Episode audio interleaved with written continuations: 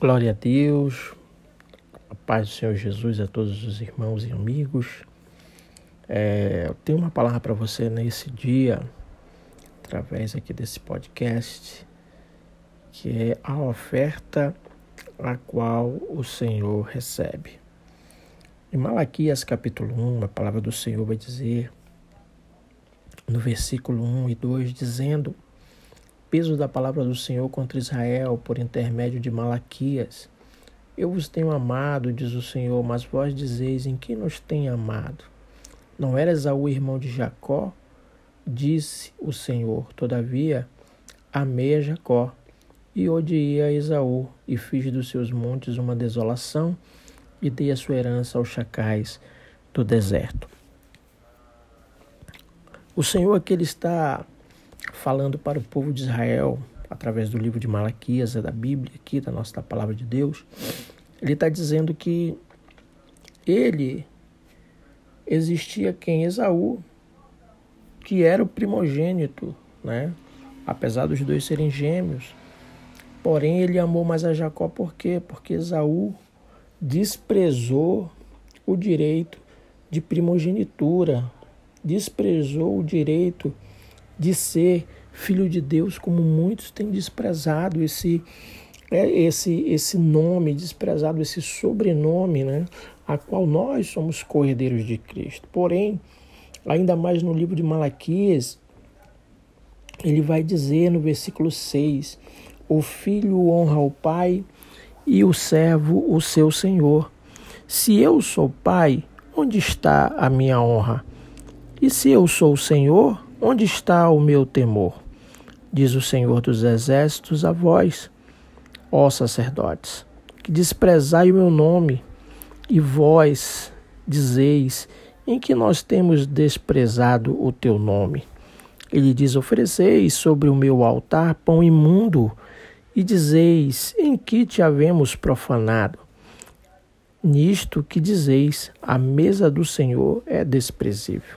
Então, o desprezo pelo Senhor, pela plenitude do Senhor, pelo poder, pela glória, pela honra, pelos feitos, né, a qual o Senhor fez, o povo de Israel viu grandes milagres, a qual o povo hoje nós como gentios apenas ouvimos, mas bem-aventurado aquele que ouviu e não viu, mas pela fé creu em todas as coisas que aconteceram.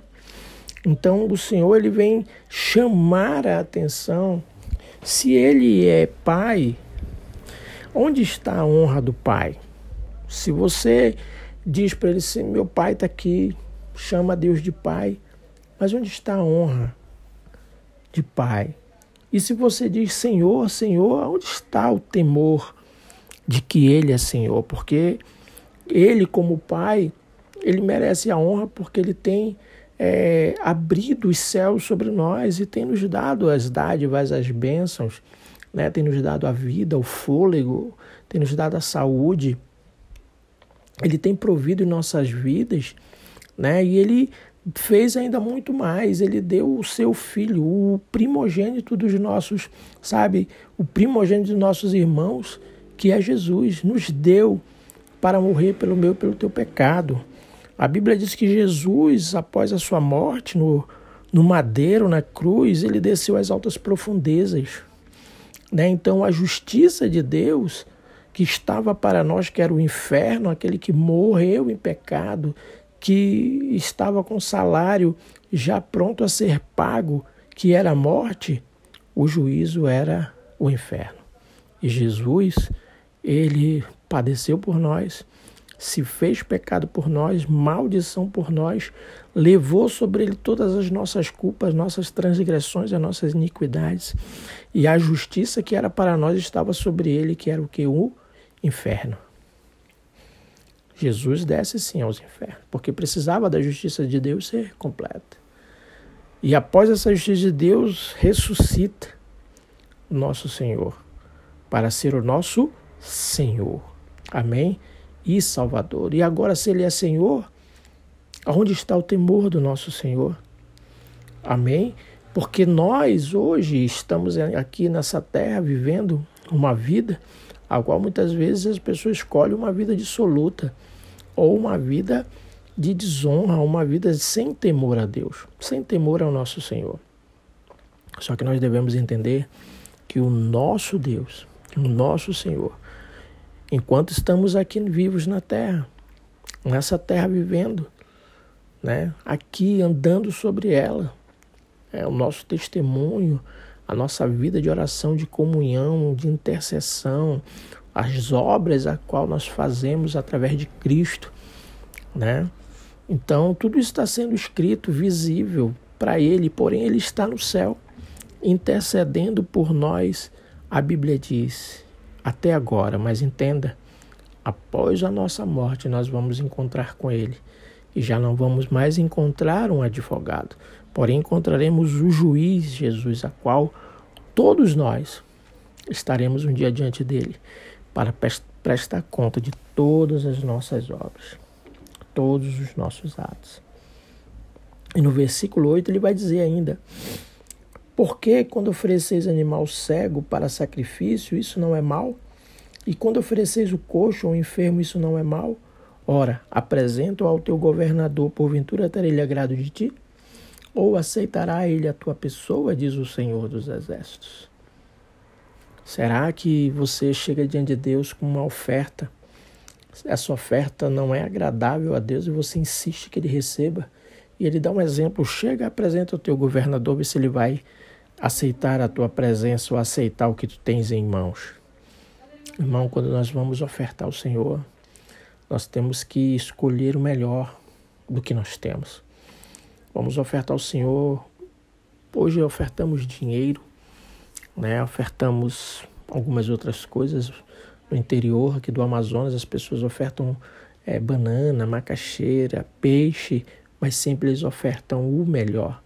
Você já experimentou chegar diante de Deus e ofertar o melhor, a sua melhor nota que você tem?